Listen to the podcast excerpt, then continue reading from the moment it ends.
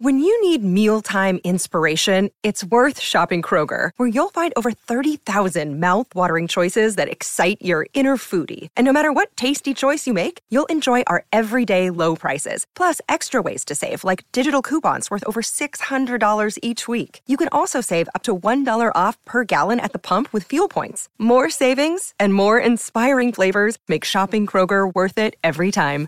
Kroger, fresh for everyone. Fuel restrictions apply. Another day is here, and you're ready for it. What to wear? Check. Breakfast, lunch, and dinner? Check. Planning for what's next and how to save for it? That's where Bank of America can help. For your financial to-dos, Bank of America has experts ready to help get you closer to your goals. Get started at one of our local financial centers or 24-7 in our mobile banking app. Find a location near you at bankofamerica.com slash talk to us. What would you like the power to do? Mobile banking requires downloading the app and is only available for select devices. Message and data rates may apply. Bank of America and a member FDIC.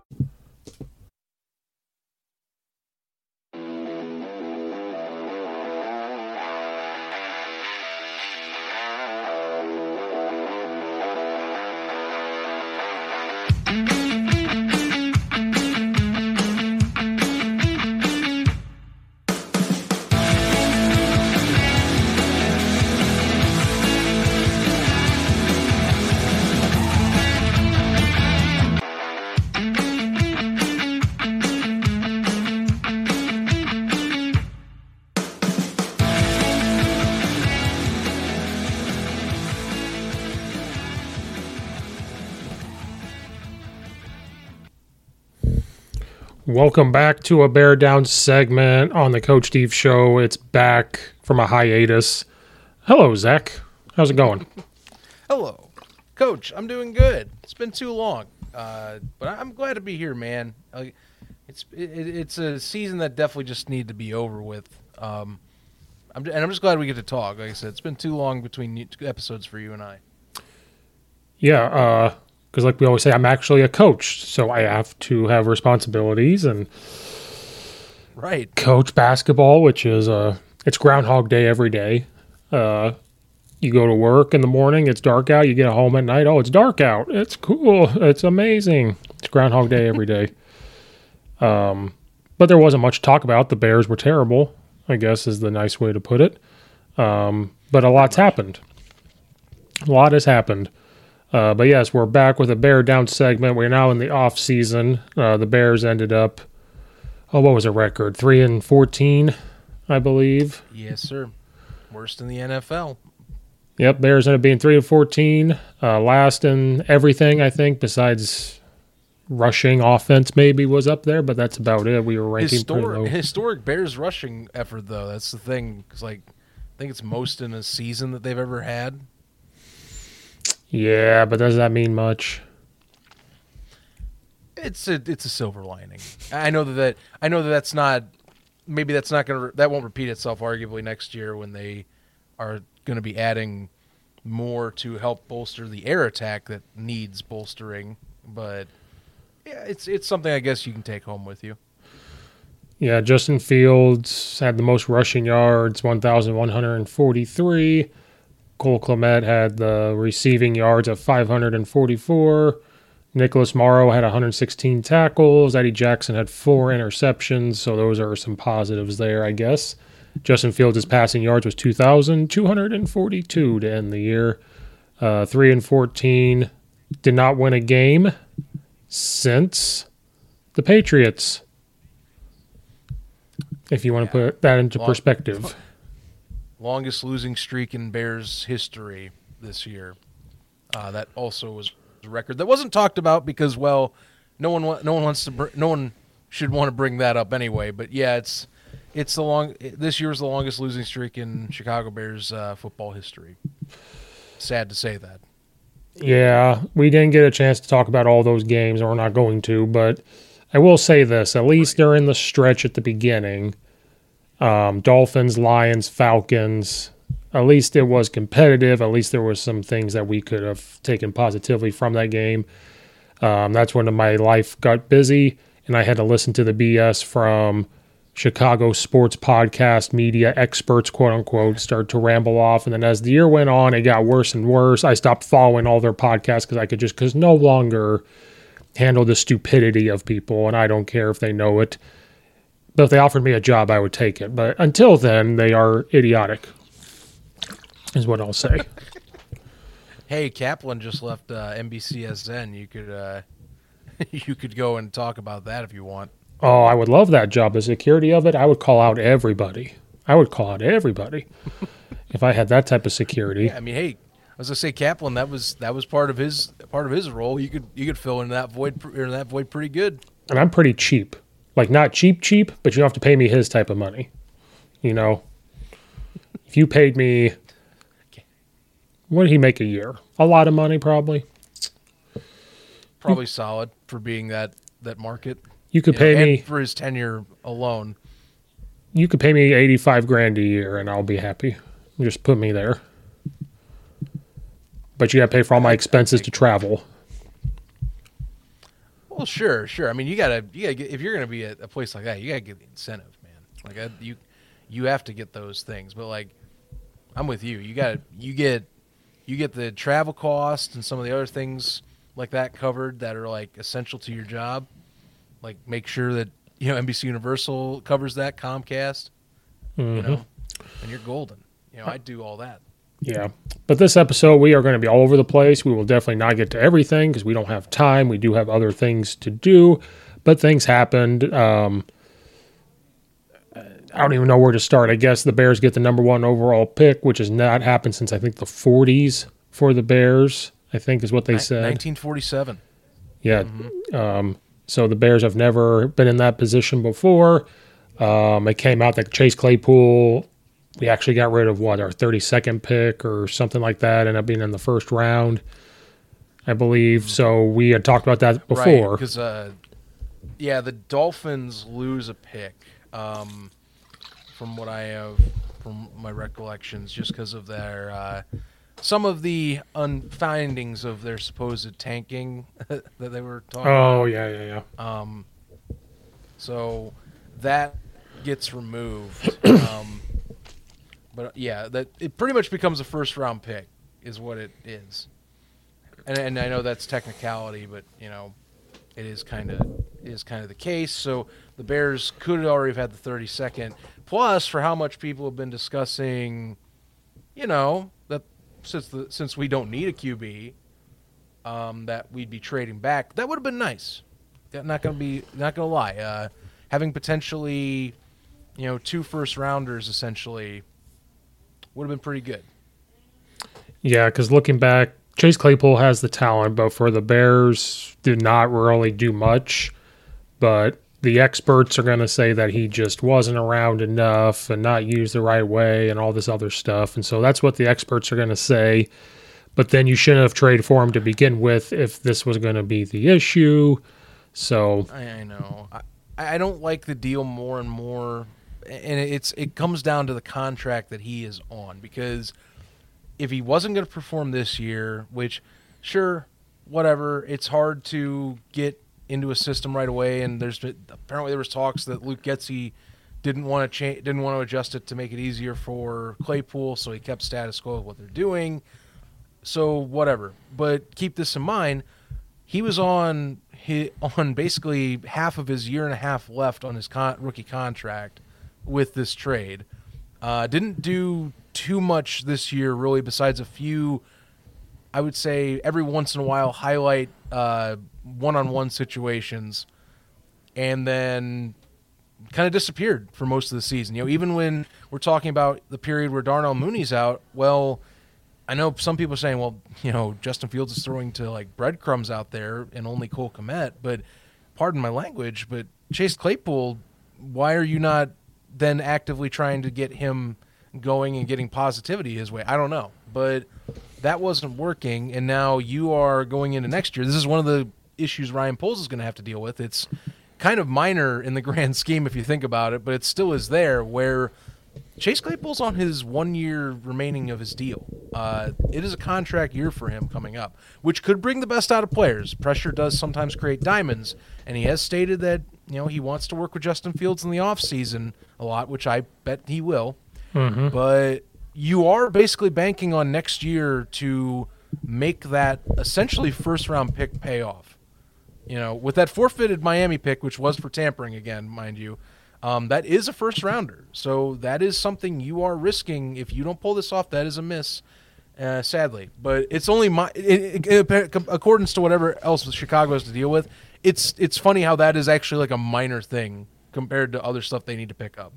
Mm-hmm. Um, but people don't want to talk about that either. They want to talk about Yeah, I mean that that one that's what annoys me is people skirt that issue too, and I'm like, guys, it's still an issue. They missed on that pick. Like, accept it. At least right now, they're missing on it. It could Right. change, but right now it feels like a pretty big miss, well, or at least a pretty big miss on the trade. So this whole year made me less and less love being a Bears fan. It actually has forced me to sit there and go, I'll be a Bears fan no matter what, but it forced me to want to sit there and go, do I go be a fan of somebody else? That's how bad it started to get. Um, that will never happen. I might go root for another team. Like, I think I secretly was a Lions fan at some points. There was points in this year where I was like, I'm a Lions fan. I really like what they're doing. Um, or somebody else, you know, not the fact that they were winning, but I just liked them.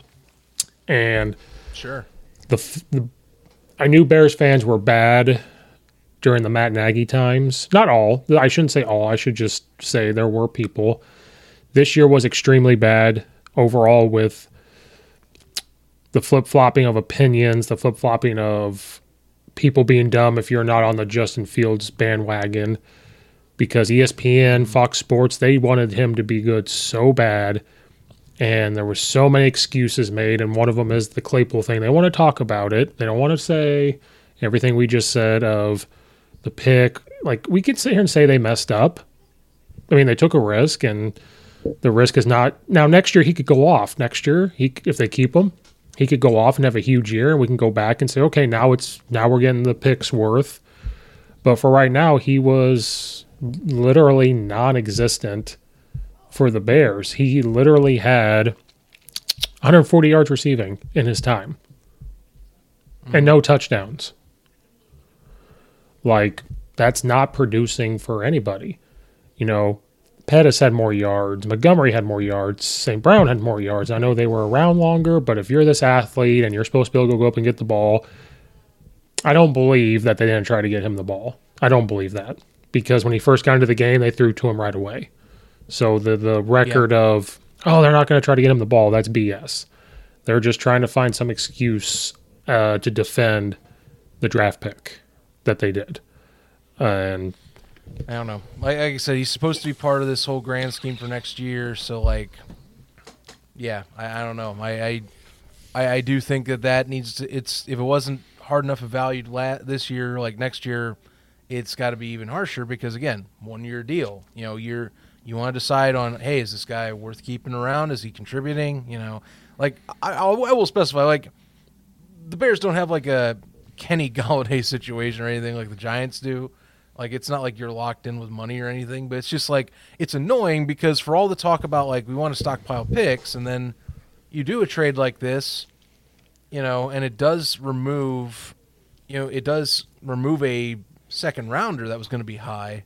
That's what I guess is annoying. So, you know, you hope he pans out, you know, but we'll, find out. That's going to come up probably within, uh, you know, this next 365 days. We'll see. yeah, because another another thing I the guy gets like 900. I I hope he gets like 900 to 1,000 yards. That to me is worth keeping, but he won't get break the bank or anything. So no, um, because I guess that's the other thing about this season. Before we move on to the big topics that people have been freaking losing their minds on, is I didn't. I thought this would be like a year or so rebuilding. It has now come to the big slap to the face that this could be three seasons worth of building because of how unless they do some like the thing no one's talking about is what kind of free agents can we go get? You know everybody is Yeah. talking about the money we have but you have to be able to lure people in. And the only people you've heard people are all about getting hopkins out of arizona. Like trade for him trade this pick to get him. We could afford it now because we have this money. Um, i don't know what free agents they're going to get. I have not dug deep into that at all. Everybody seems to be worried about the draft. Everybody seems to worry about trading the number one pick to somebody to get something, and that's fine. But I think for me was okay, we have this money next year. Cool, we're to have picks. Next year will be better. The way it's going, I don't know if it'll be better. I don't know. I would like to think it would be better, and it might be, but but what's better? What's better? Seven and nine or whatever it is, seven and ten. I mean, that'd be better, but I don't think the Bears are going to be I thi- that. So I don't see them being best case scenario. They're a wild card team. That that that is what I think a lot of people assume for next year. You know, I think I think midway through the year we saw some flashes with the guys healthy and went, yeah, yeah, maybe we can see them, you know, jumping up and being that potential conference, you know, or sorry, division, you know, championship type of conversation for next year, depending on the moves. Right now, I think next year my my my highest ceiling is if they can get a wild card at like nine and eight or ten and seven. Um, that's that is the best of the best type of scenario for me. Um, otherwise, I'm with you. I see next year is like if we can get to 500, that's pretty good progress to me. And that's just because there's a lot of stuff to fill. And yes, there's a lot of money. They're going to get a lot of picks. I I also think that they that unless if Will Anderson comes out and impresses that much, I think they stick with that number one. But if they don't, then they trade back. So you have all this capital. Think about you have this is the scenario. You have a lot of capital, you have a lot of money. I don't know if they will jump the same way like 2018 to 2017 was. That's not what I'm seeing. You know, I think it's a wild card team at best. If you land everything correctly. If you don't, it's a 2-year rebuild. That's what I think a lot of people were maybe thinking is it's probably going to be at least at the very least I think 2 years where you're going to be, you know, you pay your stars that you want back or key components you want back. You pick up guys in free agency over the next two seasons that are going to be available. I mean, some folks are talking about Tee Higgins if they don't give if the for example he's not there with uh, Cincinnati in 2024 that he could be available. You know, I know D Hop's been talked about this year, but it depends. How patient are you? Do you want D Hop or do you save that money and do you wait a season again?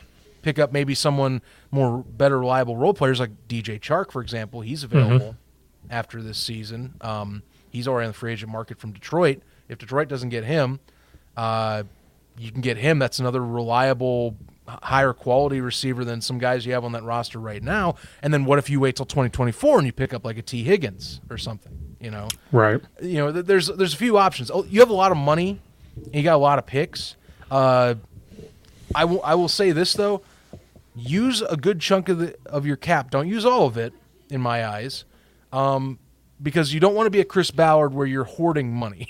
uh, I think you still want to spend reasonable if you want to get yourself out of the cellar. You know, if you have the capability of doing it, do it. But don't totally bankrupt yourself on the cap end. Just just there's a good middle ground, I guess what I'm saying. I, I live in Indianapolis. I hear about Chris Ballard all the time, and I watch how the Colts operate themselves. One of the things that they have burned themselves on for years is that they do not know how to spend their cap space Right. and you don't want to be like the Indianapolis Colts, where it's almost too little, too late. You've missed free agency opportunities because you didn't know how to spend that cap, you know, or you were waiting on saying, "Well, I'm going to pay these guys that I drafted." Like that's great. You should think about that, but don't miss out on swings if you can reasonably land swings. Right. Um, because I think that's another thing people don't realize or talk about is we don't they don't have to spend all of their cap space next year. So that's why this is more and more reality of it's going to be 2024, 2025 when the Bears are back talking about winning and competing in playoffs, hopefully, because of what this plan is. But another thing this has opened eyes to is there are so many holes to fix if you really want to break it down. There, there are. Uh, the defense, you don't have a defensive line that's consistent. Linebackers are just kind of a hodgepodge when they got when they made all that. It's just a hodgepodge of linebackers. They were athletic. I thought they tackled hard when you actually watch them. Just a hodgepodge. Safeties and corners, I think, are the only spots that you can think about. But like Eddie Jackson was injured again, so are you looking at getting a safety? Are you looking at trying to find a good backup? So there's a holes. Offensively, apparently the offensive line completely sucked. Even though I thought I I thought they got better when they found a consistent starting lineup.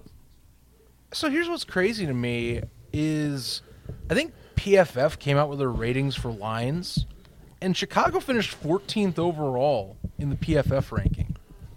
Like in terms of overall pass protection. Although I believe it was they were 24th in pass pro. A mm-hmm. lot of it was made up by their run blocking, but I mean they're 14th overall in towards them, which I guess for how good they are with the run game in terms of making holes. Mm-hmm. I guess if you balance that out, that's kind of where it would land is that happy middle ground because pass blocking, I'll admit, was atrocious. Like, there's no spinning on that. So they, they still have to pick up new guys. I mean, like, let's be honest, no one wants to see Sam Mustipher back as center next year. Right. Um, if he, if he is back, there will people be there will people be people will be revolting down Michigan Avenue, or at least down Lakeshore Drive towards the stadium, or they'll go out to Halas Hall. One of the three options. There's there's a few places you could probably choose um, to dis- to show your displeasure. Uh, you know, there's I mean guys like that. You know, I think Braxton Jones needs another season of just another offseason of just kind of developing. Although a lot of people like Jones overall, so you know, showed some signs this last past year. Uh, don't have around with Teven Jenkins. Let him start at the beginning and just he's good. You know, don't f around with with changing him out during mid games or like whatever in the off season you were doing. Right. Like, play him normally. He deserves that spot. He played up to his spot this year. You know, and then figure out what you want to do with like Cody Whitehair and company. You know, with the rest of the depth because I think that's the big discussion is like guys that were maybe okay or like in terms of Whitehair's case used to be pretty solid and I think had kind of an off year. You know, when he was at least when he was healthy. Doug you know? Kramer coming back, I think, will be huge. Yeah, Kra- now Kramer, yeah, that's one I think people wanted to see more like you're talking. You know.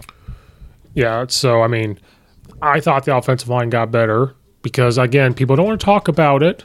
You know, the CHGOs of the world don't want to talk about all the shuffling of the O line and they want to blame the whole O line for everything.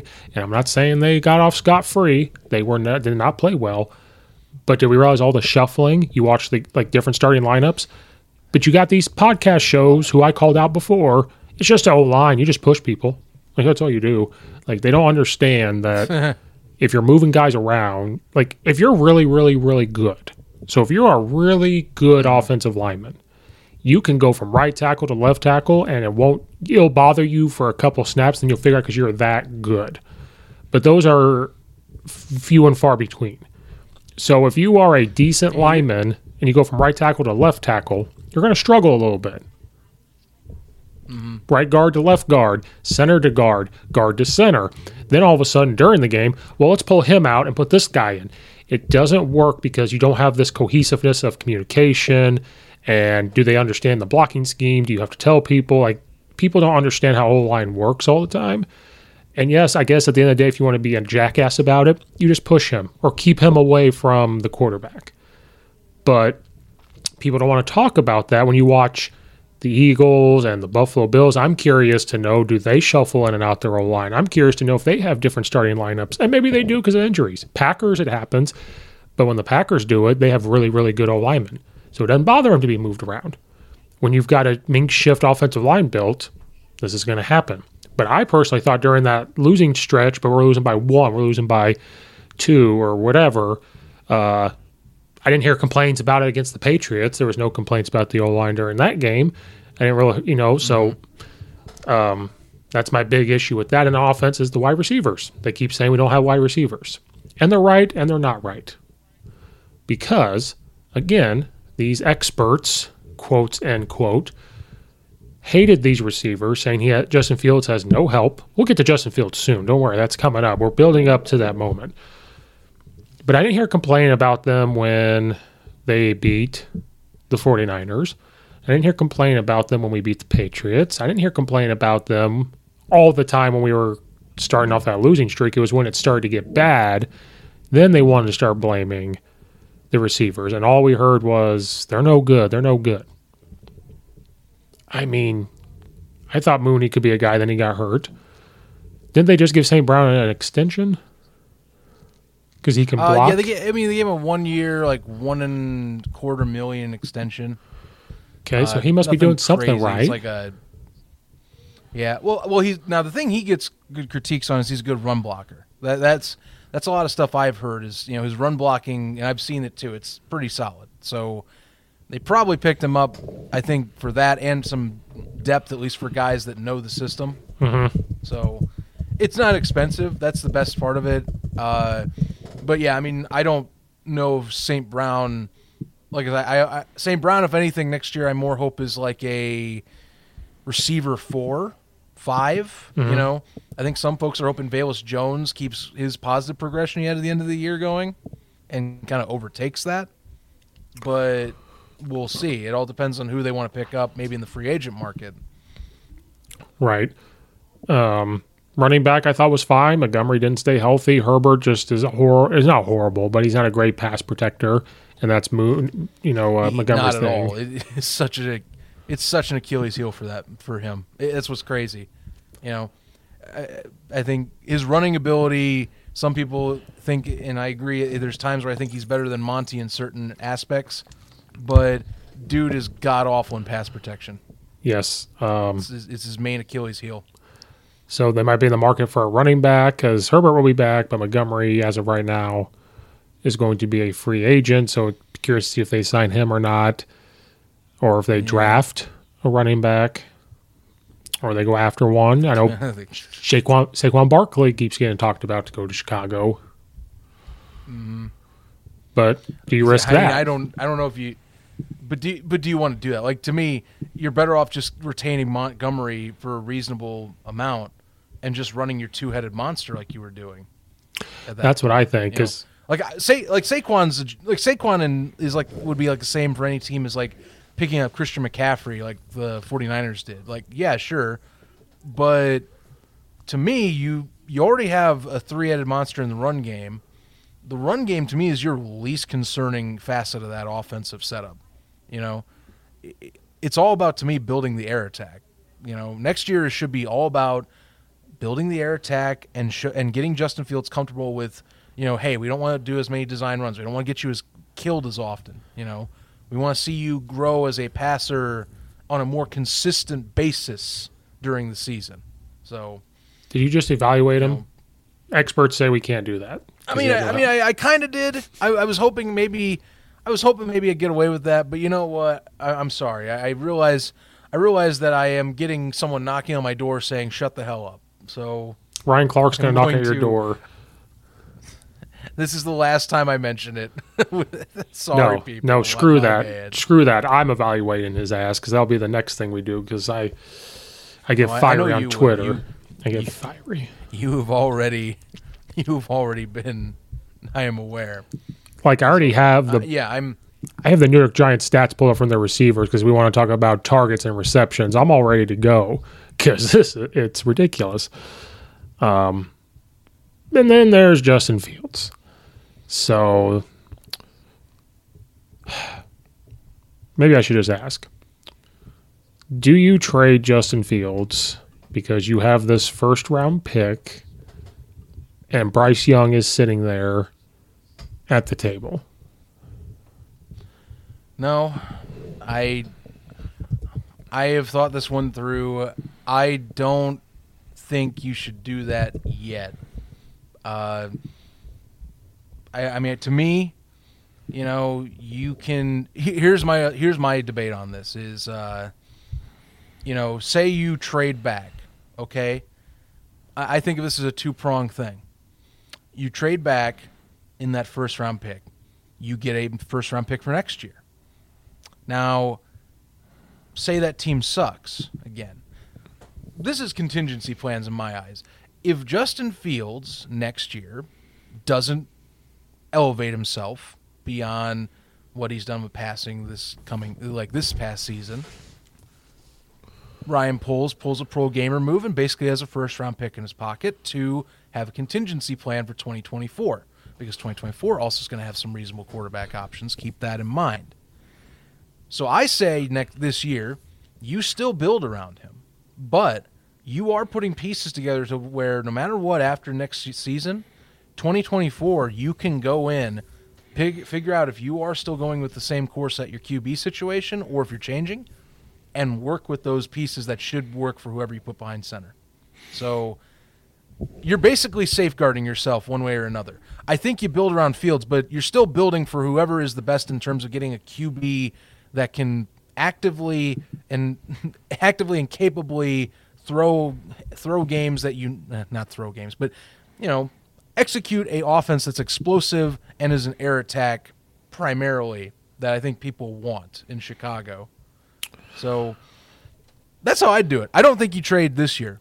I think next year is when you debate that if things don't go the way they go, they need to next this coming season. Yeah, because I want to save my eval or my. we're going to evaluate Justin Fields at the end. I just want to get through the draft part because this is a huge topic. Because it's been talked about, even though Poles said, "Oh yeah, he'll start next year." There's no rhyme or reason as to why Fields is Poles' guy because he did not draft him. Like you said, we don't That's know. true. And that, we don't know what's going on in Pole's head. So, I think it's not off the table. I won't be shocked if he does. If he comes out and trades them for more picks, I will not be shocked. Everybody else will. Everybody in Bears land was going to be shocked. I'm not. I'm not saying he's going to. A couple things can happen here. One, he can trade the first round pick and do something with it and keep Fields. Two, he can trade Fields, get more draft picks, which is what Bears fans want. We want all these draft picks for some reason. So might as well trade yeah, them. the first two options you're talking, yeah, Second, yeah, that's about it. he could draft Bryce Young and keep Justin Fields for a plan. That was also talked Yeah. about. Because now, if Justin Fields doesn't do well next year, doesn't progress, he could still trade him, get something. You can get a different quarterback. Now, Bryce Young's stepping up. Now, I will defend Fields and the Bryce Young thing. To me, if you draft Bryce Young and you keep Fields, you're just drafting the same guy, in my opinion. Mm-hmm. But if you look at stats, because people want to go by stats, Justin Fields went to Georgia, couldn't beat out to be the starter. So he left and went to Ohio State. First year Ohio State 2019, he threw for 3,273 yards, 41 touchdowns, and three interceptions. Very good year. But again, you have three or four first round wide receivers and offensive linemen, and two running backs that average 125 yards a pop per game, two of them. 2020 COVID year, Justin Fields uh, throws for 2,100 yards, 22 touchdowns, and six interceptions. Struggled against Indiana, who had a good team, and struggled against Northwestern. Um, should have lost those games. And we draft him. Here is uh, Bryce Young. 2020 COVID year, uh, he was a freshman, did not really play. 2021 throws for 4,872 yards, 47 touchdowns, and seven interceptions. Then this year, 3,328 yards, 32 touchdowns, and five interceptions. And he was hurt. He got hurt for a game or 2 So to me, you're drafting the same guy. Um, I think Bryce Young is a better winner. Now you can make the debate. Well, he has guys to throw to as well, just like Justin Fields. So that's why I really don't know how you do this. But another option that I like and people don't like is I want Gardner Minshew in Chicago because I'm looking at the landscape. Love Gardner Minshew. As a QB room person, though, right? Like I, I, I because I've, I've talked to you about this. I don't want him starting. You know, I would not be mad about him starting, but I also understand that if they got him, it would have to be in a backup role because they're so committed to Fields. But you need someone to push Fields because as of right now, I don't think anybody's like challenging him. So you bring Minshew in, who, I mean, he was in Jacksonville, who had nobody uh, that I know of. 21 touchdowns, six interceptions, 16 touchdowns, five interceptions. Last year for Philadelphia, he, he didn't play much. Four touchdowns, one interception. Now he's three and three this year. But I mean, Jacksonville, I think you just need a guy in there to push Fields. I think you need a guy in there to where if Fields does not progress as a passer, you have somebody that can be thrown in and understand. Or you go get Derek Carr, but I don't know if that's part of the plan of getting this older quarterback in because Gardner Minshew has not been around that long. I was just looking at the landscape of the quarterbacks. Uh, me and my friend back home, Coach West, he loves Gardner Minshew. We just need somebody that understands how to win in the NFL with less. because Mm-hmm. but but who is that guy? I don't know. Derek Carr's Well, I mean, look, possibility, I'm- I'm- but I mean, I'm looking at the dude. Look, I look at the Giants and I see a team that, you know, for all we complain about, um, I mean, that's a nine and that's a now ten and seven roster that just upset the Minnesota Vikings with what I thought was a team that wasn't going to be there. You know, yeah, that that's someone I had. You know, if you're talking winning with less, that's the model right there. Mhm. You know, and credit the Giants. Keep this in mind; they have the third highest cap space in the NFL. It's not a, it's not close to the Bears. It's still like only 54 million, but 54 million, you still can do a good chunk with. you Yes. know, So, um, it's it's a fascinating that's fascinating scenario to me. But yeah, I mean, this year, like I said, you're going to see the coaching. A lot of people have, you know, I think they punted on evals for the coaching for sure, especially the GM. Next year, those gloves do come off, and I've seen there have been folks like like us that have said next year those gloves do come off, and that they need to. You know, you have all this cap space and picks, you do need to start showing it. You know, because basically with the amount of space you've created and how much has been cut from the team, you are basically setting up what Bears football will most likely be for probably the next four, at least next three to five years, um, in what it's going to look like, unless you do the contingency plan setup that I'm debating you have ready with trading back. You know, right.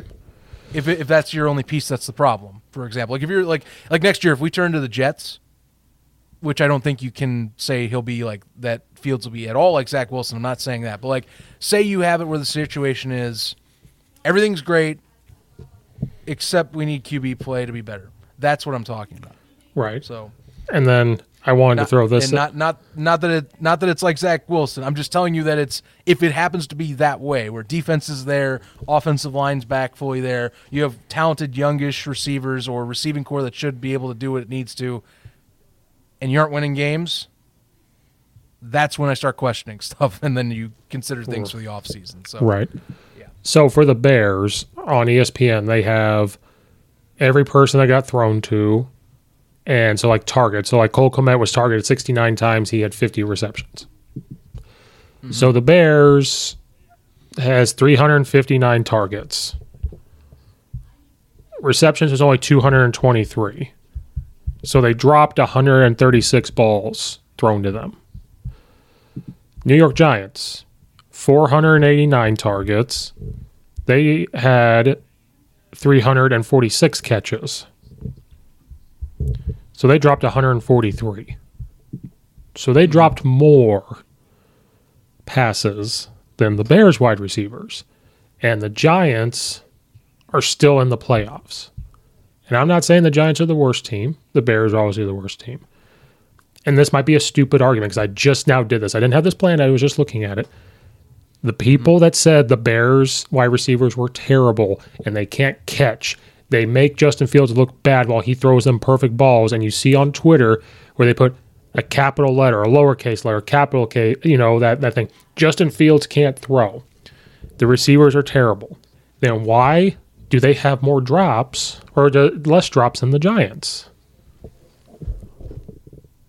Is that Daniel Jones because he's better? I'm not. That's not what I'm getting at. But you look at the Giants. Do they have this amazing throw off the charts wide receivers? They have Darius Slayton, who had 724 yards. That's a lot.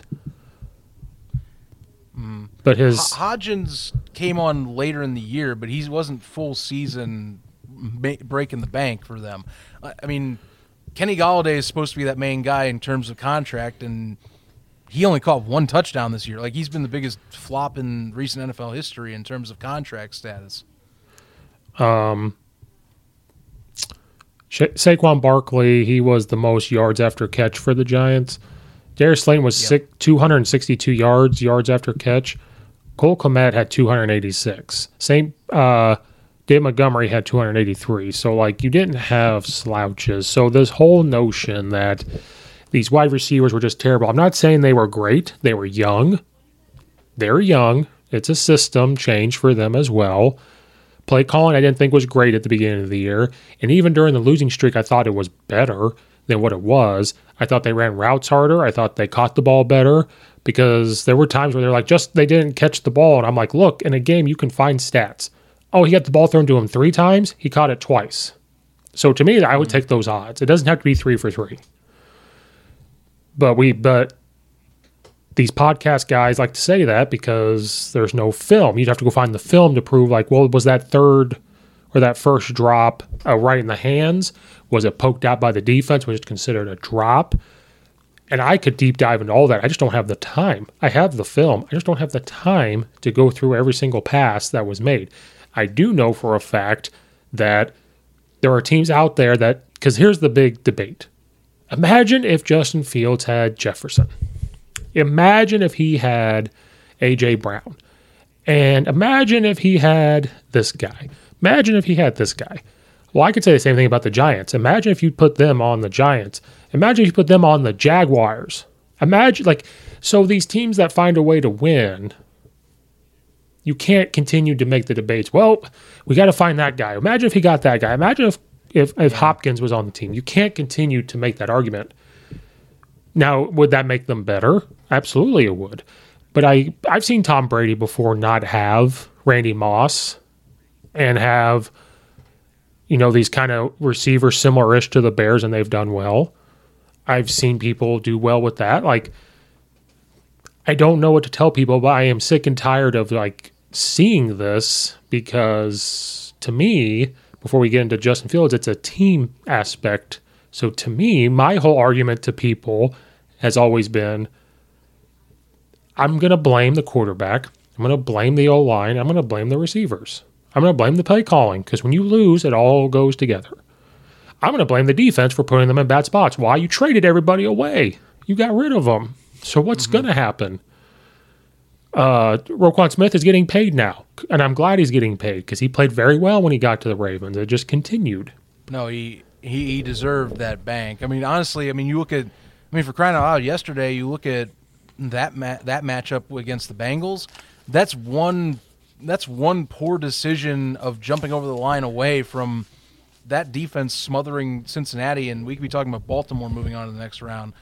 You know, I mean, to me, they paid they paid him what they needed to, and it's funny because, you know, I I guess Chicago didn't think of him as a twenty million dollar man, but you know, many others in the NFL apparently did. So you know, there you have it. There. I mean, sure, Baltimore's doing its own path. They got things to figure out. Clearly, they have Lamar Jackson still to figure out, but you know, he's gone. I was kind of wondering, like, hey, you know, we probably could give him that that amount of space. We have that cap space to pay him, and not to mention that we also, if we discover, like, here's the thing, hypothetical, we discover Jack Sanborn midway through the season because as I would say, Nick Morrow and Johnson were not, to me, they were average, very average. But if you put Jack Sanborn in and Roquan at the same time, could you imagine how ahead of the game we'd be in the running in the linebacker core for next year? Mm-hmm. We we'd be there. We're, we're one we're one reasonable signing away. So, yep. you know, I, I mean, I it drove me drove me crazy. But again, it's it, that comes to them. They need to figure stuff out. That is on the GM for at least picking people up in your draft or through free agency. in Particular. Um, speaking of that, I actually want to bring up a few options for next year's free agency or for this coming free agency for guys we might look at here. So, some reason, some notable signings. One of them you already listed off, by the way. Uh, Darius Slayton is going to be available this year. Um, hmm. DJ Chark, as we said. Uh, let's see here. Uh, Marvin Jones from the Jacksonville. I don't know if I'd want him though, just because of the age. Uh, Juju Smith Schuster, but I guess that's the question. Do you want those two teammates rejoining on the same roster? You know, hmm. I mean, Schuster had a reasonable year, but I wouldn't know if it was worth like giving him money, money. Right. You know, like for anything. Uh, Jakobi Meyers, New England, he'll be available. Allen Lazard, you know, if you Ooh. want to enhance the running game, you can have him. Jarvis Landry, he'll be available, but credit he's also in the back. He's now pushing 30. So at that point, to me, you're better off just trading for D Hop if you want to go for D Hop. Right. That's. I would think you go for D Hop in my opinion, but then do you want to have that baggage too? Because you got to remember suspension. Well, uh, well, no, that's that's gone. He did that Yeah. this year. But do you want to? I don't know. Do you want to deal with that or not? No, who knows?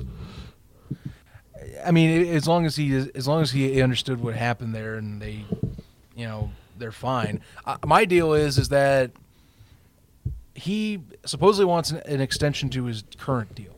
So oh, no, they won't go what for you're that. gonna have to balance. Is you know, you're thir- he's he's going to be 30 this year, which isn't unreasonable. There still is good production from guys that are pushing 30. I mean, AJ Green, you know, has still made an extra two years out of his career, you know, playing in Arizona because he's been a great supporting role, or was arguably one a number two option the year prior with the Cardinals. So, you know, guys can still play up to, can play up in that age range. The thing is, how long do you have the deal for? To me, whatever deal he signs, and just so I can double check this, I would say you don't want more than three years if you're going to bring him on for this type of extension or whatever. I, from last I checked, I believe he only has two years on his. Yeah, so he has two years on his deal next year. If you extend him, give him to me no more than an extra two year extension, with maybe an easy way of opting to let him go for year four. yeah, But you know, if he wants out and you want to get somebody like that and you want to kickstart something, that is available. And to me, it still fits the contingency plan that I have referenced in my in my discussions because even if Fields and that setup doesn't work and you get everything and you want to move on on 2024 possibly, you still can have the contingency plan of a young guy that gets a, a number one receiver like that available to him. that is true. And I want to point out, Jacksonville Jaguars had 180 drops, so that's still more than the Bears. I'm just pointing that out there. Oh yeah, that. T- yeah, which which that that killed me this year is you know Trevor Lawrence didn't really get talked about until the end of the year, even though he had a, to me, an arguably you know, as good of a season in terms of production. You know, I did find that funny, but you know, I again, it, you know, Fields is a runner as runner right now, and what he's been doing dual threat wise, pretty exciting. I just hope it keeps going next year. So that's the thing. Um, but yeah, yeah. I mean, I think D Hop fits, and plus, here's the other banker. Well, let's add this in.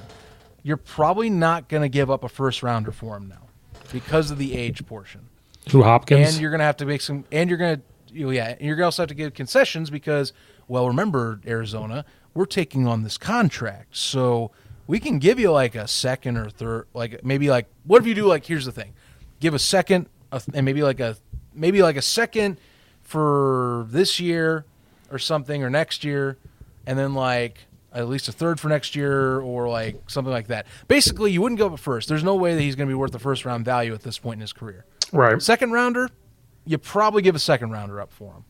At least one. If not, maybe you push two where it's like one for 2023, maybe 2024, depending on benchmarks he hits in the season. Mm-hmm. You know, kind of like a kind of like a Carson Wentz deal, but for a receiver.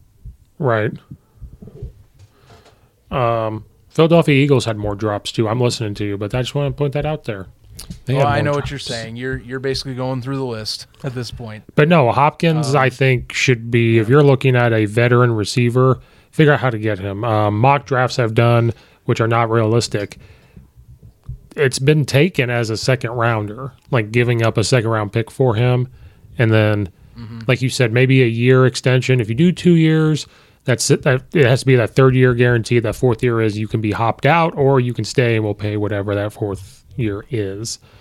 Um, I do like the idea of having Hopkins in there, and then Mooney. If is he coming back? Is he still?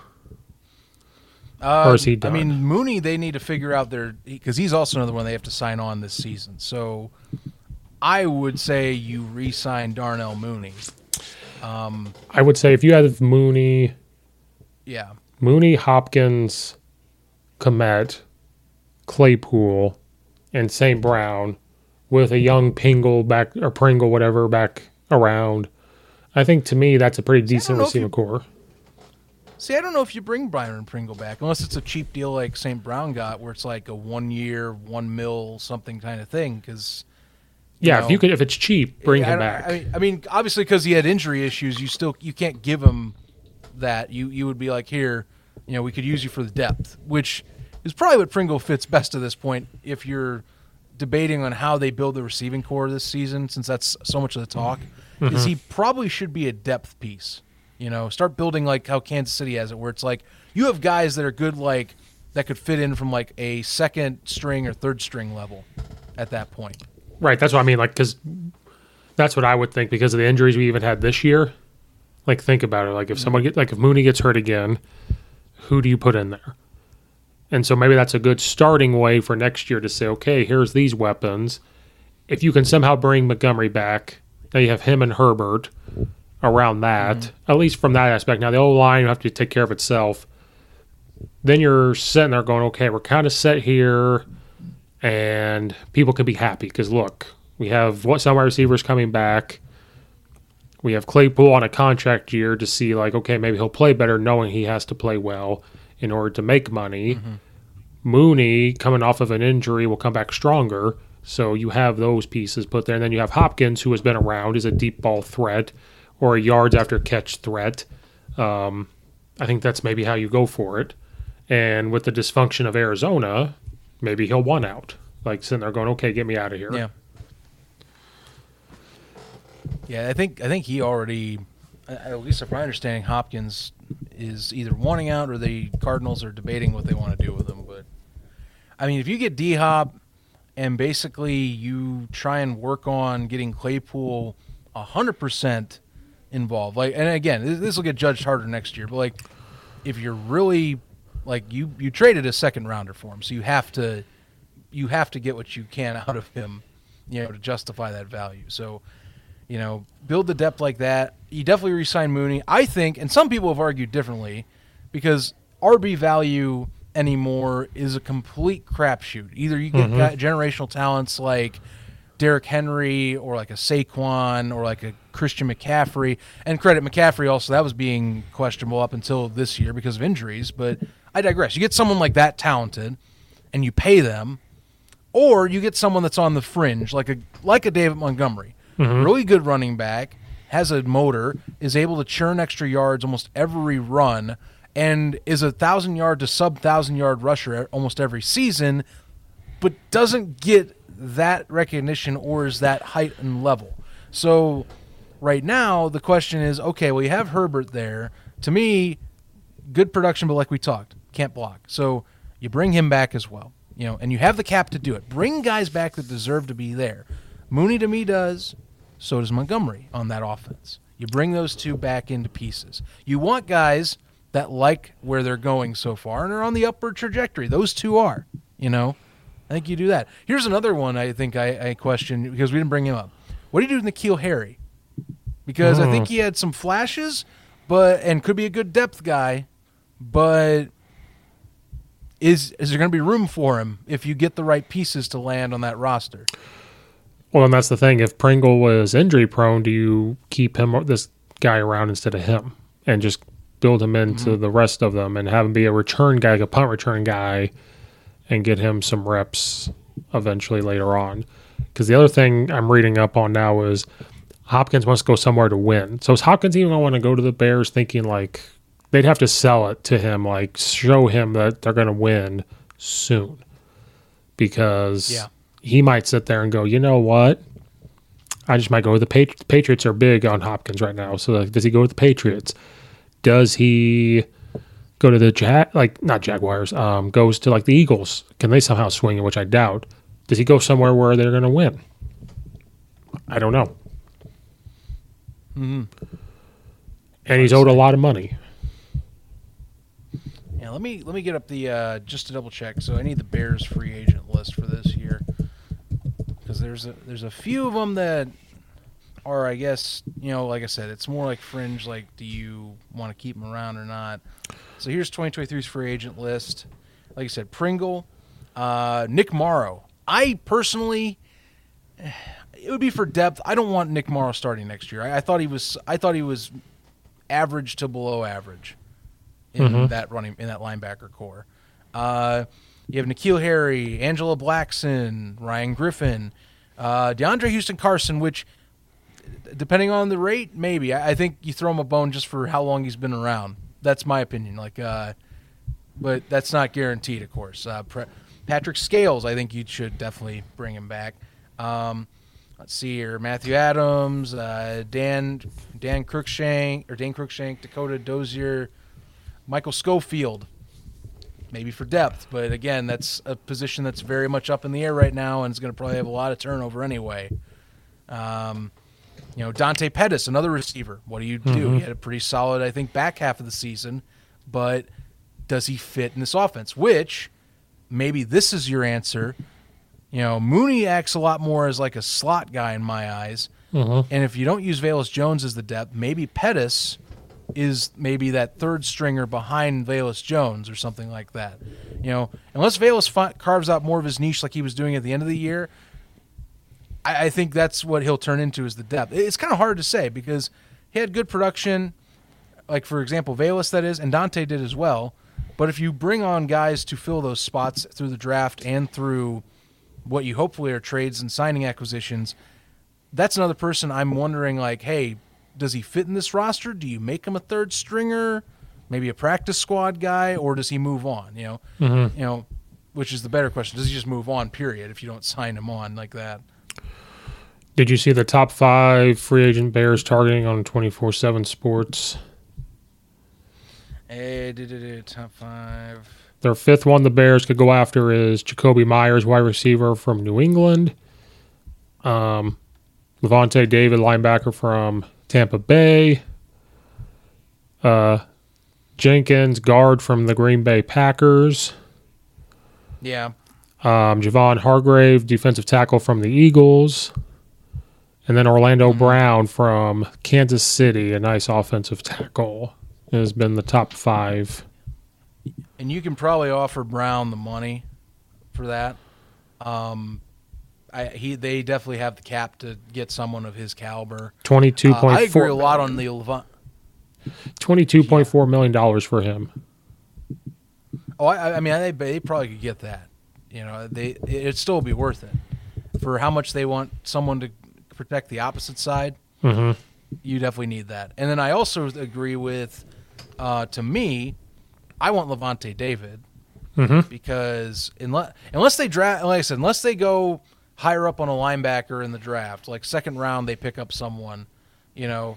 Uh, but credit, they could really use it across the board. So yeah, Lavonte David. I mean, dude's dude's all pro or you know, thirty two. That's the only problem. His age is going to be the thing that I think people will question. It is a rebuilding team, but if you want to get him for like again, talk that like three to five year period. You know, nothing more like that. Get it that final stretch. I mean, guys like Bobby Wagner are still playing at a top level. You know, David is still one of the better linebackers in this league, and they could use anyone right now. So depending on the rate he goes for, if it's in the reasonable range right now, which they're saying, I think it was 10 mil, like just under 10 mil was what they were talking on this 24 7 you're talking about. Mhm.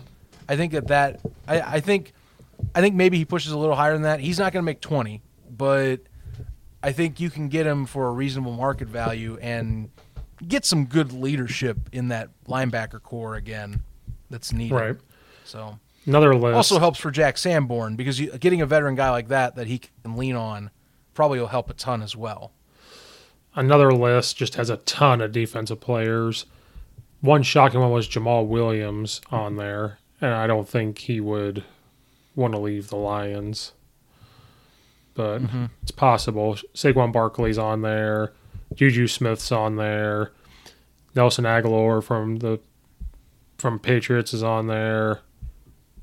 Um, yeah, Dalton Schultz, tight end from the Cowboys, is on there. I, I do agree with the Meyers one from twenty four seven. By the way, um, but again, Meyers to me, I don't know if he's a number one though. That's the thing that like people are talking like they want that definitive like de facto gonna be game record type of guy. I don't know if Meyers is that. unless but and that the only reason I say that is unless you think that which could be possible, unless you think that Justin Fields' play will elevate his game more than Mac Jones, which is is definitely could be the case. You know, Well, depending on how the offense is run next year, but yeah. Could also be a plan if they don't get Hopkins. If they're trying to trade, they don't get him, then it's like, okay, we still have these free agents we can go get. And then Mooney and Claypool can lead the way, and then these guys can kind of feel their way in, and then they go from there. Because there might be some wide receivers in the draft, not this year, but next year, that they can go out and get or play around with. Um, but there's a lot of stuff they can do. Um, I don't know if I'm fully on board with them trading Fields only because who are you going to get. That's my whole thing. Coming back to that, so I think they can play with anything else unless they figure out a way to get a different winner quarterback in right away. Because who knows if Justin Fields is Ryan Poles' guy because didn't draft him, you know, um, didn't prove himself as this consistent passer this year, and man, that could be alarming. Um, maybe it does make sense to keep paying his rookie contract that the next year, and then in 2024, say, is there a different quarterback we can get out there in free agency or a trade when somebody demands a trade? Um, The only thing I could see, which would be shocking, is if they got Carr because he wants out. But again, Carr would want to go somewhere he's going to win now. He's not going to go somewhere where it's like, I'm going to be rebuilding. So, Yeah, I mean Derek Carr. He, I mean, he's going to find a starting job. There's no doubt about it. It's just, you know, I think he, like I said, I think he wants to go somewhere that he doesn't have to do as much. Because something that was an interesting stat that I also didn't realize was his entire career he has never had a top ten defense supporting him on the other side of the ball. Um, I guess he has not had that support. Now, I mean, credit. There's been years that he's been a few of them have been average, but I mean, he's had some pretty good years. I mean, you know, we were talking previous season, like you know, he was back to his, he was quietly back to his former status of how he was playing. So, you know, I just thought that they shouldn't have hired Josh McDaniels because they shouldn't have hired Josh McDaniels. it was a dumb choice. um, when, when they hired him, I said they're gonna, it's gonna be a horrible year, and sure enough, it's a bad year. yeah. I also want to point this out. Let's compare Justin Fields' second year to Mitch Trubisky's second year. Let's just let's just have some fun here. Okay. Justin Fields was 17 touchdowns to 11 interceptions, uh, 2,242 yards passing. Completion percentage was 60.4.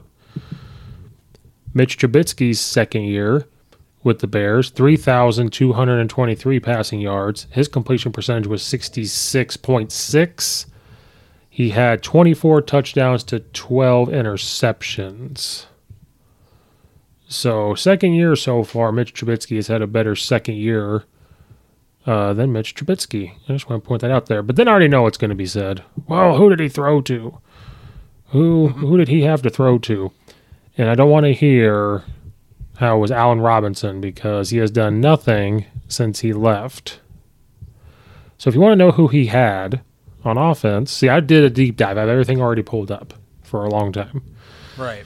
2018, we had Tarik Cohen, Jordan Howard, both running backs, uh, Taylor Gabriel as a wide receiver, Allen Robinson as a receiver, and Trey Burton as the tight end. And that's who he had. Uh, so I don't want to hear how he had all these great guys around him compared to Justin Fields anymore. I'm just throwing that out there. Fair enough. Fair Um, enough, man. Because I, I'm- yeah, ne- I mean next year's next year's a big year. You know, it's uh, year three to me is kind of how I I decide make or break for a lot of quarterbacks usually. and no, so- y- you had convinced me of that a long time ago, where I said, you know, that actually makes sense. I'm on board with. I'm not a Justin Fields person, but I'm not. He's not going anywhere unless they trade him this year, which I didn't even think was possible. Conversation, mm-hmm. and you got me on board with that early on, and I said, okay, you know, I don't think he'll progress as a passer this year. I had to look at it from a non fan perspective. So I was all on board. I agree with you. That's a fair thing. If I think coaches should get three to five years, then maybe this type of situation, the player gets three years or so. That's fair. I think that's totally fair. Mm-hmm. But it's when I have to listen to these jackass guys on podcasts and this media and this and that, and they get thousands upon thousands of views, and I don't understand how because they're doing exactly what we're doing. And they sit there and talk about how Justin Fields has arrived and he's the guy and it's everybody else's fault. And that was my big thing. Bears fans have become LeBron James fans, and this is what I mean by that. LeBron James can do no wrong in everybody's eyes at all. Oh man. I don't think I think that's how people look at him. And that's what turned me off from being a LeBron fan. I probably would have if LeBron didn't immediately start calling himself the king and the fans were all over. I would probably be sitting here going, "Oh yeah, he's whatever." Justin Fields just could do no wrong during the season. It was always somebody else's fault until the last two or three games, and correct me if I'm wrong, around the last two or three games, you probably saw the same people I do on Twitter and they are on these shows and they post this and they go, it's not out of the realm for Ryan Poles to trade Justin Fields because he has not proven himself as a consistent passer. But you're the same people all year that talked about how he can throw, he's arrived, he is him all this stuff that I don't understand because that's young kid lingo that I don't understand where that comes from. Mm-hmm. And that's my, my, my biggest thing with this. And I've said this a million times. I watched Justin Fields at Ohio State have three first round wide receivers, offensive linemen, two running backs average 150 yards a game per running back. Um, I watched him up against Indiana, who had a really good defense, and he struggled. He threw like three picks. I watched him versus Northwestern, who had a really, really good defense and they held him under 150 yards passing or something. It was crazy. And I knew his weaknesses, but I also knew his strengths. His strength is moving the pocket, short throws, don't have him throw it deep all the time, blah, blah, blah, blah. And, you know, it, I've lost my train of thought now because. But the thing is, I just watch these people flip flop back and forth. I try to stay the same just blame everybody. That's all I'm saying. Blame everybody. Don't blame the whole O line because people don't understand when you have a pocket and the quarterback moves out of said pocket, the defensive linemen are going to move, which makes their job harder. Now, was all the sacks on Justin Fields? Absolutely not. They were on the lineman. There's plays where the linemen get beat. There's plays where Herbert gets blown backwards because he hmm. can't pass protect and they're not on Justin Fields. Those are on everybody else. But he also, I think, led the league in holding the ball. Like he won't throw it. And his body's going to get broken down because of all the running. And so I guess the question is are mm-hmm. people saying that he has arrived and he's that good because all the highlights we're seeing are these 60 yard runs, these 70 yard runs, which are fantastic? He's not a running back playing quarterback, he's an athlete playing quarterback, in my opinion but is the definition of being good because he is has these explosive plays or they just want to hide the fact that he's not a consistent passer but when you bring up consistent passer they go well look who he's throwing to which I've shown. The New York Giants have more drops the Jaguars have more drops. So is it mm-hmm. is it the receivers? Is it because he's not throwing them the ball? Is it because they're running the ball more which is all highly possible? That's where I get frustrated as a fan watching this and listening to these people, which I've stopped listening to them altogether. I've unfollowed Adam Hoge and all of them because I just can't take it no more of the hypocrisy of flip flopping back and forth.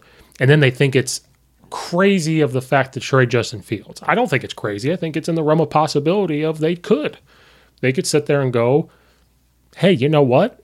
We are rebuilding. We're we're scraping it all away. Yeah, I, the only reason that's getting brought up eh, that I've seen that is legitimate from what I've read is the rebuild process of kind of matching up contracts or I guess getting your own guy as well. So because he's on a Justin four Fields year is in his. Is it four I, years? I, I, well, no, it's four with a fifth year option. That's how con- rookie contracts go. That's but right. That's right. My my thing was that a lot of the a lot of times when you see rebuilds with a new GM and a new coach, usually you want the QB to be in on that first big, like basically brand new on the ground floor if you can. That's new on the spot with the rest of your young talent coming up. Um, Fields is two years in and already going on year three. So the argument is, well, his contract isn't matching up with the rest of the rookie deals we'll bring in or everyone else. What if we bring in someone that is also on the said rookie timeline and do it that way? And then, you know, others have argued that, you know, I've actually, it's funny, Rich Eisen on his own show, uh, him and his other staff had arguments on this. Rich believes they should keep Fields. A few of their other guys on that uh, team do not think so, and that they should trade for Bryce Young, or they should go for Bryce Young and then trade away Justin Fields. Um, and I think it's some people believe that Bryce Young's a better passer coming out of college right now, which, you know, it that depends. How does the pro days go? You know, I don't know, and I know that publicly Ryan Poles has said it would take someone blowing me away. Well, we'll see how pro days go because I mean, right now your best option is Bryce Young or C.J. Stroud. There's Will Levis talk out there. I don't think Will Levis is your hmm. number one overall. No. Most likely it's Bryce Young. So the question is, is Bryce Young that effing good to where he has to go, you know what, for the greater good, I'm going to pull the trigger. We'll see. Because again, if it's all about stockpiling picks, I mean, I'll be honest with you, they'll get value out of Justin Fields if they were to trade Justin Fields. Like Yep. that's bound to happen. So I don't know if they'll do that, but every honestly, that's why it's brought because everything's on the table. When you're three and fourteen and you've basically stripped everything down to the bottom of the barrel, most part, everything still should be considered on the table. Does it mean it's the right decision? No, but you still should have that talk. That's why the Fields trade talk comes up. Like people still should have that talk, even if most people don't believe it's the right decision. You still should have that as a discussion in your room when you're debating the future of your franchise and what you think is a sustainable way of building a winning roster. right? Because they the, the debate is we can't evaluate Fields right now, so that's why they keep him because of who he had. And the argument, I will say, the argument is it's a double edged sword. I could sit here, you could be all you're more on Justin Fields than I am, so you could sit there and say, Justin, Right. I, I believe that I I saw progress this year overall. I think he I think that next year there's potential to have that go up again. But it's going to hinge on next year because there is that much that they are banking on bringing guys in. If their plan goes the way it goes and that they are going to upgrade everything, if things don't work out next year, that's when I will go, okay, we need to figure this out because that's how I was with Mitch Trubisky. 29 mm-hmm. 2019 season, after that, I was like, yeah, no, we need to get the hell out of here. Like, it didn't go the way we thought it did. That's where I'm at. It's the same deal after year two of Mitch, where it's like, okay, this and this was Bears fandom too. By the way, it seems like they forgot this, but this is the same way we were with, with Mitch Trubisky after season two. Dude's a Pro Bowl alternate. Dude's got slinging better numbers. Dude's looking pretty solid. We should have another good year next year. So I expect an up and up trend. If I see this, if I don't see that, I'm going to be the same way I was with Mitch. We need to get moving on mm-hmm. because the more time you waste with a quarterback like that, if he's not progressing the way you need him to be, the more you need to make decisions, especially with the setup you have currently, with the amount of cap and all those young talents you're going to be bringing in. You cannot screw this up. Right? So the first sign of trouble with that, you move to me. If next year doesn't go well, the year after you move on. If it does, well, great. Then we have the QB for sure. But there is going to be pressure next year, even with the good praises from you know some of the le- some of the leaps he took and the run game that he brought to the table. There is going to be that pressure. So Right. you know but every but to me you should give him a third year i understand your point though where it's like i you see stuff i think you should be allowed to critique qb play i know we're fans but even if experts have brought things up you still should be able to openly discuss it. There's no there's no left there's no love hate choice. You, you can choose the middle option. You know you can you can dissect what you think of a person of a player you know. Just keep in mind that he is a player and that you are a fan you don't go on the field you know Right. Because my whole thing is if we can evaluate during COVID, coaches got fired, guys got cut, guys got traded in college and NFL. If you can do that during the COVID year where everything is screwed up and people talked about, you know, whatever, then I can do it now. You know what I mean? Like that was my big thing. And then the thing is for me, the, the double edged sword comes into, well, you can't look at him because he doesn't have the quote unquote receivers. Well, I can make the argument if he's that good, he should be able to to to build up the receivers around him and blah blah blah. So that's why to mm-hmm. me, and I'll say this now, and I'll make a clip of this. That's why this argument can never be won or lost. I can sit here and dig, dig my feet into the ground saying he's not that great of a passer consistently. I've seen him make good throws, but I said that in college. Consistently good thrower, he was not. I've watched him overthrow a post by 12 yards in college to a round first round pick, a wide receiver. I've watched him do it with the Bears. But then there's times he makes amazing throws, like the Vikings second half, boom, boom, boom. Like, look at this, look at this, he can do it. But it's a it's a lose lose argument because you are better when you have good receivers. But receivers can also be better when you have Peyton Manning or Tom Brady throwing you the ball, which is few far in between. Um, you know, so to me, that's why this argument always should be. Well, it's a loss but I just I'm sick and tired of. I think I'm also jealous. I'm, these guys get thousands of views when they do these shows, and I'm like, look what you're saying though. In week three compared to week 15, you have now just completely changed your thought process because you were hope like maybe that's fandom talking, and that's fine. I I think it's part of that, and just kind of some seasons are sometimes emotional roller coasters. So I guess I add that as a tribute too. Um, I just think that you know there are opinions that can be changed, but some things don't always just immediately change on a dime. Right. That's when I. That's my thing. If you're if you're like a week to week guy where it's like that, that's when I go, all right, maybe we need to reevaluate how you're looking and talking sports takes. But if your like opinion is, if your opinion to me changes over the season, fair. I mean, that's that's how a season usually works. You know, I think, I think that's pretty. Uh, I think it's a pretty good way of doing it. But like, when I hear week in week out stuff where it's flip flops, that's when I got problems. If you're flipping flopping back and forth every other week, then yeah, I'm not. I, I'm gonna be. I'm gonna leave the room at that point. Well, I think it also. then, then it's just going. Then it's just going with the narrative at that point. It's not actually doing analysis. Well, it also depends on what you're flip flopping to. And I think what made me mad was Yeah. how they talked about how how a great of a passer he actually is, or how much better he's gotten, but the receivers aren't helping him. But then as the season went along, the receivers didn't change, besides a couple because they were injured. They didn't change. Mm-hmm. Then all of a sudden, then they wanted to talk about, well, he's not a great consistent passer. All of a sudden, like that's where I got a little frustrated. Um, I can respect a season long change. Like if you sat there and said, you know, I plan on him being growth as a passer more consistent, and as the season goes on, you go, well, no, he wasn't. Um, it proved to me. Um, I just think the definition of a good quarterback is excitement, and you're, you know, he's breaking away on these plays. I'm not. I'm not taking away that he's athletic. I'm not taking away that he's smart. I'm not taking away that he is, you know, an amazing athlete.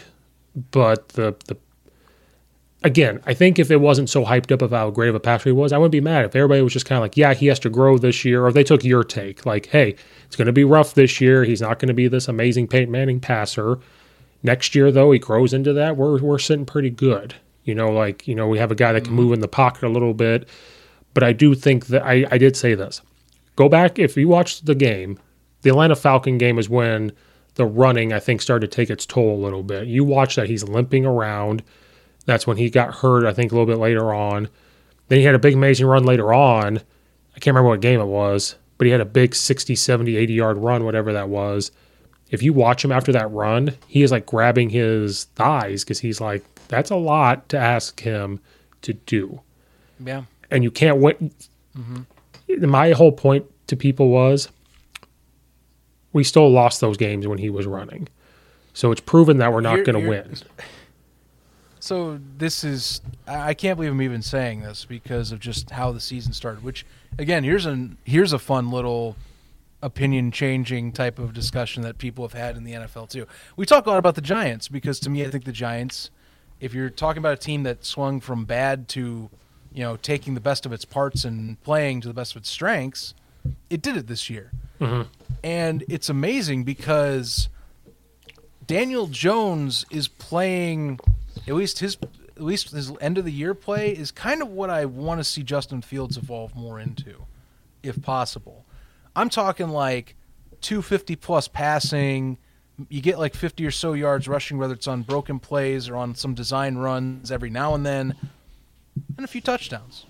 Mm-hmm. You know, like it's funny because I never thought I'd say that about Daniel Jones after recent years, but he kind of is showing to me that's the that's the avenue I want to see Justin Fields evolve into. Just give him more talent this year to throw to.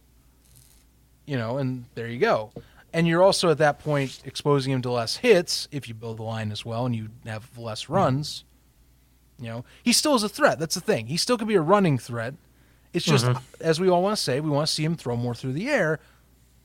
Thus, see like a Jones or like a Josh Allen type of like progression. Lamar Jackson after his MVP season, like stuff like that. That's what I think people want to see him go towards. You know, things like that. Less running, more where you're getting the throwing and you're not getting beaten up all the time for having to do that. Right, but on top of that, again, because I'm going to be the devil's advocate, if he can learn to not hold on to the ball for three or four seconds, this helps. And yes, that will help too. That helps too because there are times. So But yes, I do agree that people wrote off Daniel Jones until this year. Then all of a sudden, he only threw 15 touchdowns and five interceptions. But if you're going to throw 15 touchdowns and five interceptions and still find your way into the playoffs, you're sitting pretty good.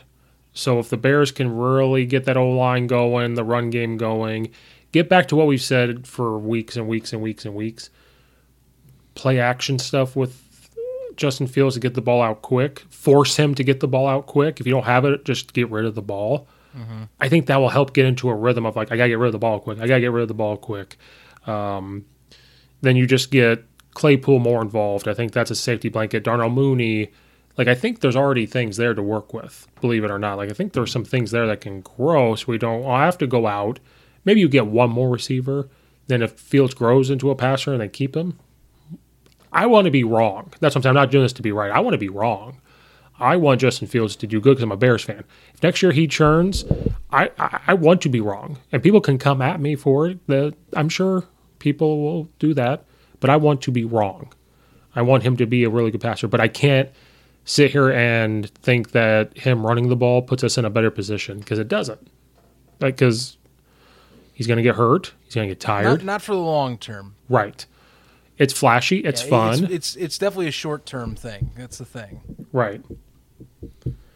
I think because I've watched Lamar Jackson run and they didn't like look what's happened now. He was hurt and he's didn't play in the playoff game. Well, that's funny because I also said, you know, I just said, you know, good things about Lamar with, you know, post his MVP, his MVP year and moving on post that. And, you know, sure enough, you know, part of the discussion around his contract negotiations is durability issues. Yep. So That's why I want to get ahead of it. part of that comes down to, you know, getting hit. Well, that's why they got to get ahead of it now because they saw what happened. Mm-hmm. So I don't know. I think ultimately it came down to what's your definition of a successful quarterback year, or what's your definition of good quarterback? Is it the passing? Is it the running? Is it these explosive plays? And I think to some of these media guys, these podcast guys, it was posting the. It's fun to post clips of him running. Um, you could find a clip of him making a good pass, but I can find clips of him making horrible decisions. I can find clips of whatever.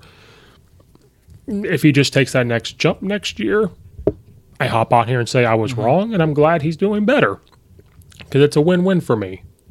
Bears win, or they move on and find a guy that can come in and do it. Ultimately, yeah.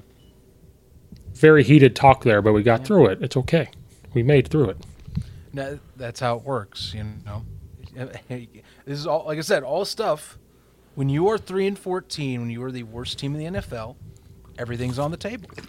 Which I don't think we. this sa- works. I don't When think we have when you when did. We say they'd be the worst mean, team, you- or no, I I thought they would finish seven and ten.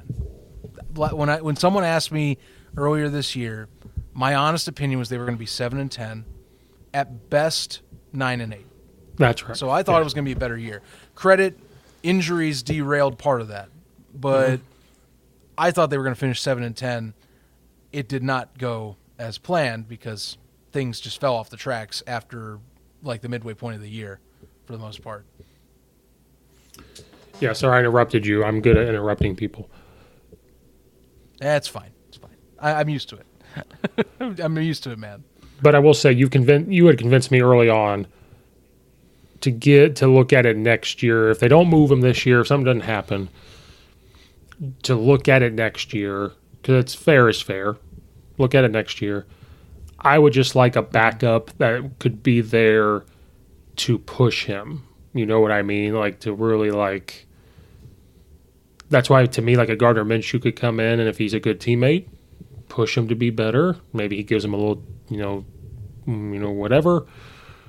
And then if it's not working out with Fields, you have someone that can come in and kind of pick up and be that pocket passer that they want right now. You know, so that's why always why I pushed for that. And I want some swag. I want some swag in Chicago. I think he would be the perfect guy uh, to come in in his headband and aviators and his jean shorts, out of living out of his van, like just something to fit in there. No, he'd, be great for social media. I, I would love, and, and again, I think he'd just be better for the QB room. Nathan Peterman's going into free agency, by the way, this year. Um, and honestly, I think that's like I agree with you on that in that stint.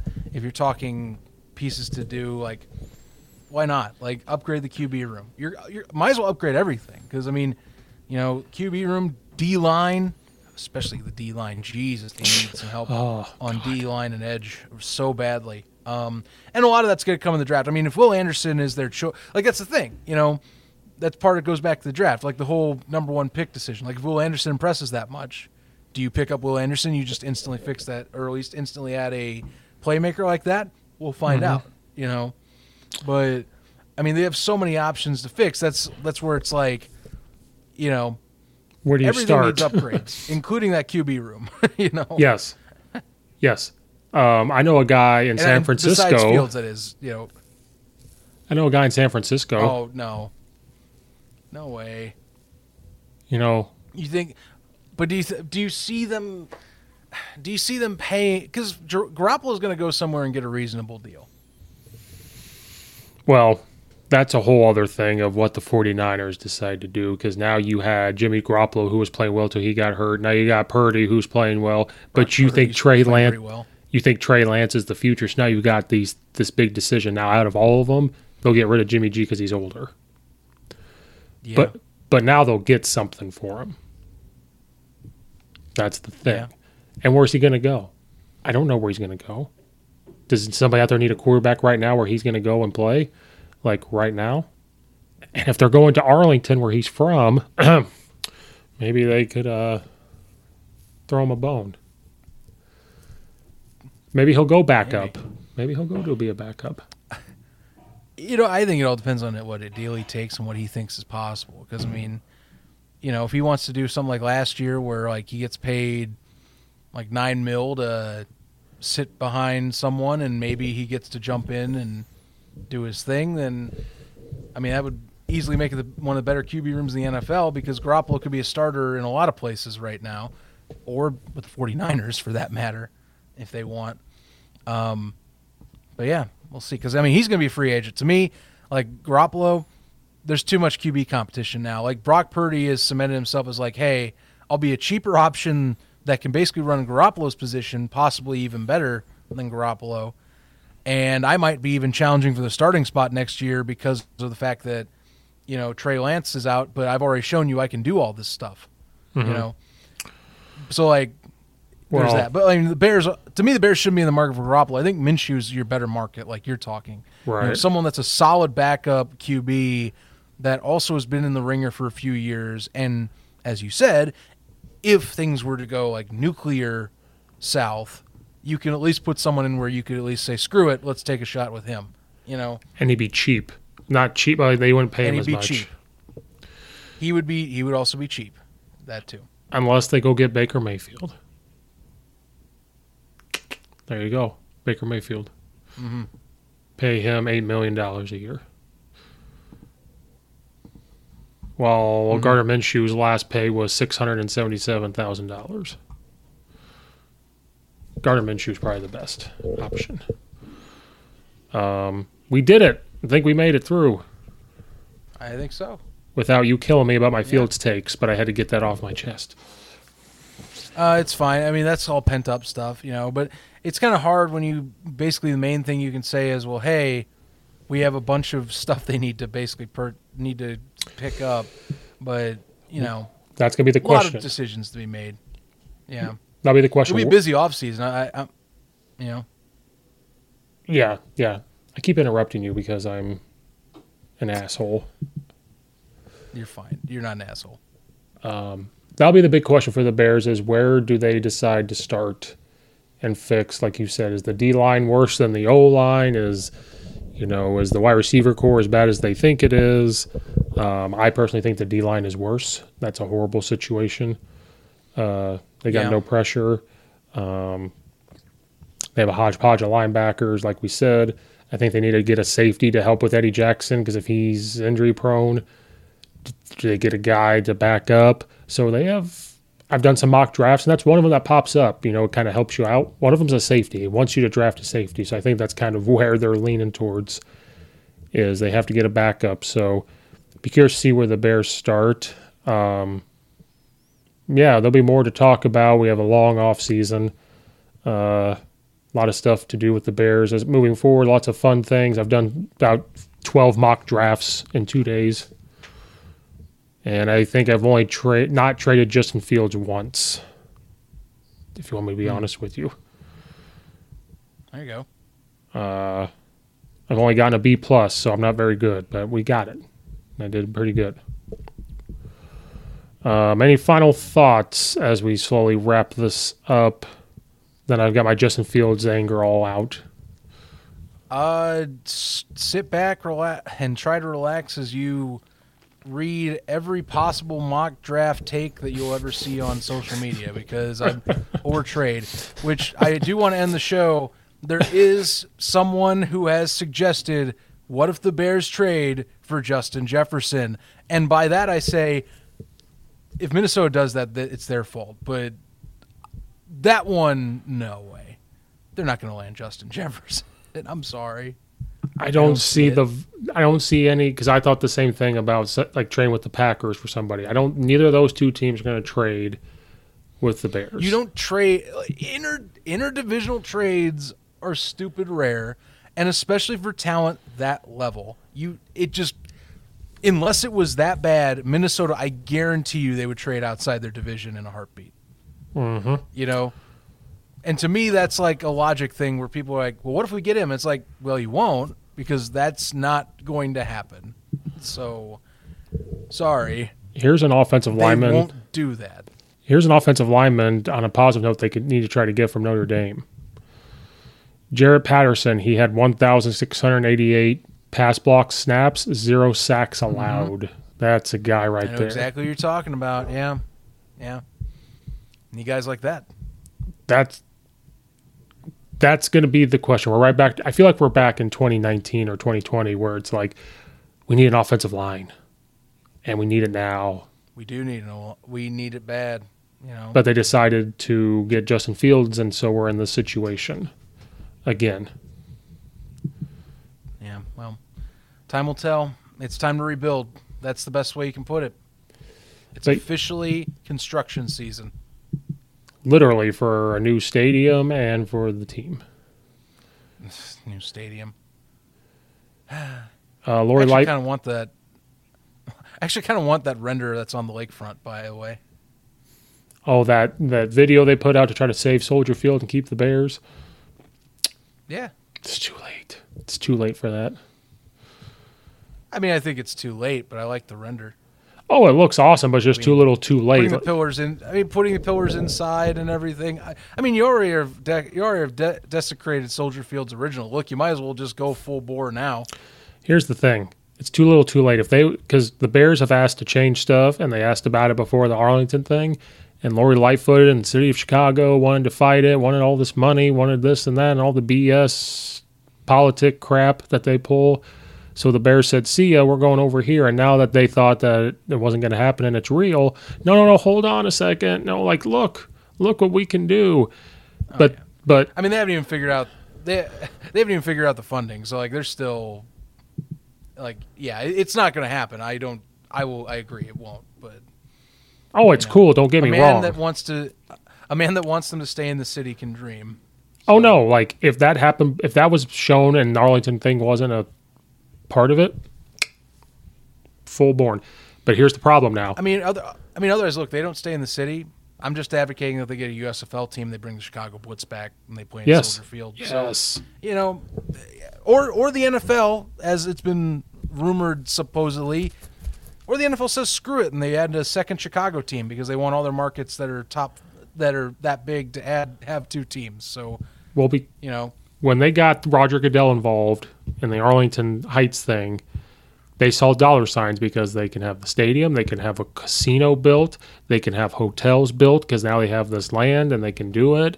Um, you figure out the train that goes like just from Chicago to Arlington and figure Yeah, out like I've heard all about the train. There's going to be a train station built that goes from downtown.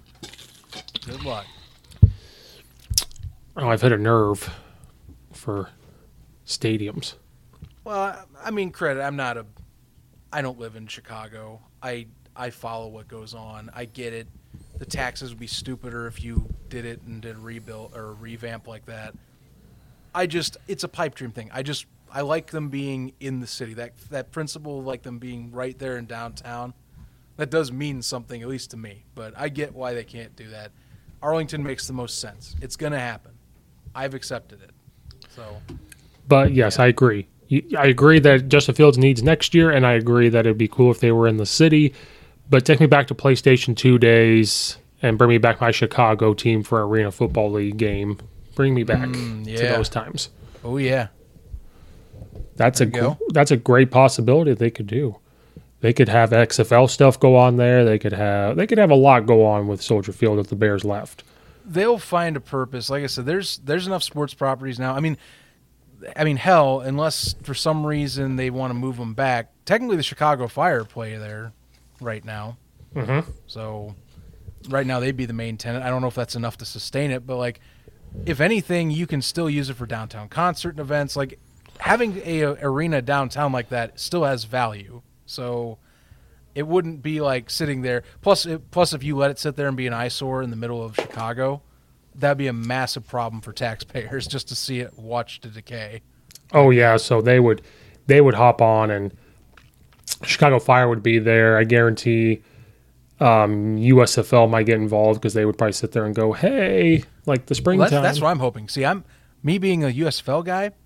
I want the I, look. I want the Blitz to return. That's the thing. Bring them back. They're, the leagues are sustainable as long as they move out to the cities and they find an owner that's in the Chicago area that maybe doesn't have NFL cash but has like decent cash, mm-hmm. and the city gives them a fair rate to rent, which to me they should if they're getting a new tenant and they want football back in there. There you have it. That's a whole other episode we could do and present it to to Chicago and be like, "Look what you could do." Yeah, but that wouldn't be that would be another like two three years off, and the USFL needs to keep on showing it will sustain itself. So time will tell, Yeah, you know. Or the XFL. I mean, hell, if it can sustain itself, same deal. If one of these alt leagues sustains itself and they find a way to Chicago, to me, there's room for it. They they Yeah. could pull it off. yeah, I'd be okay. Or the Jaguars are going to move to Soldier Field. I, I don't know, man. Maybe maybe maybe with with Lawrence there, I think they're gonna get ticket sales back up. Well, because the owner went to the University of Illinois and flies in out of Well, Chicago and has ties. True, but I will also counter with that they are that that owner is also investing in the area around the arena right now, or in the stadium right now. Oh, he money means nothing to him. Oh well, fair. enough. All right, I'm good. Stadium talk is over. I have I, I complete my talk for this session. Or or Elon Musk buys always. it. ew. I don't know. May- Maybe not ew. I have no idea. I guess, I guess ew just because ew whatever. Jay Cutler will buy it and start a team. Jay Cutler back in Chicago. Ah. I know he doesn't have the money for that, but No, he doesn't. No. I miss his podcast too. He hasn't done an episode. I miss it so. He hasn't done an episode recently. Not since September. Wow, dude's that's a bit of a break. Okay. Maybe he's not feeling it. He was doing well too. I don't know. Oh, I bet he is. I'm just saying it's there's probably a lot of stuff you can do with podcasts. I'm just shocked he hasn't talked since September. Crazy. It's crazy. Well, all right. Well, Zach, thanks for coming back for Bear Down. It's back. Um, we will. When my life isn't as crazy soon, there'll be off-season stuff to update on, talk about, blah blah blah blah. Trade Justin Fields, blah blah blah blah, all that stuff. Um, I'm gonna keep attacking. I might, you know what? I might start a Twitter beef with that Chicago podcast group. You know what? I think I might. I think I might start some beef until they hire me. Yeah. Nah, I like the Cubs show. I like that one. The Cubs one is nice. Yeah, that's good. That's good. They have some solid stuff though. I think it's the Bears one that's irritating. Just be more reasonable. You know. Just think. Slow down. Process what you're saying. You know, revisit what you have said earlier in the season or the previous week for that matter. Yeah, or the previous hour when you were doing something. Like, think about what was being said. But anyway, Maybe maybe jot down some notes. Personal recorder. It's pretty easy. Um check out Zach's other podcast, Inside the Wall USFL podcast, because USFL is making a, is coming back. It'll be here before we know it. Um, I think that's all you have, right?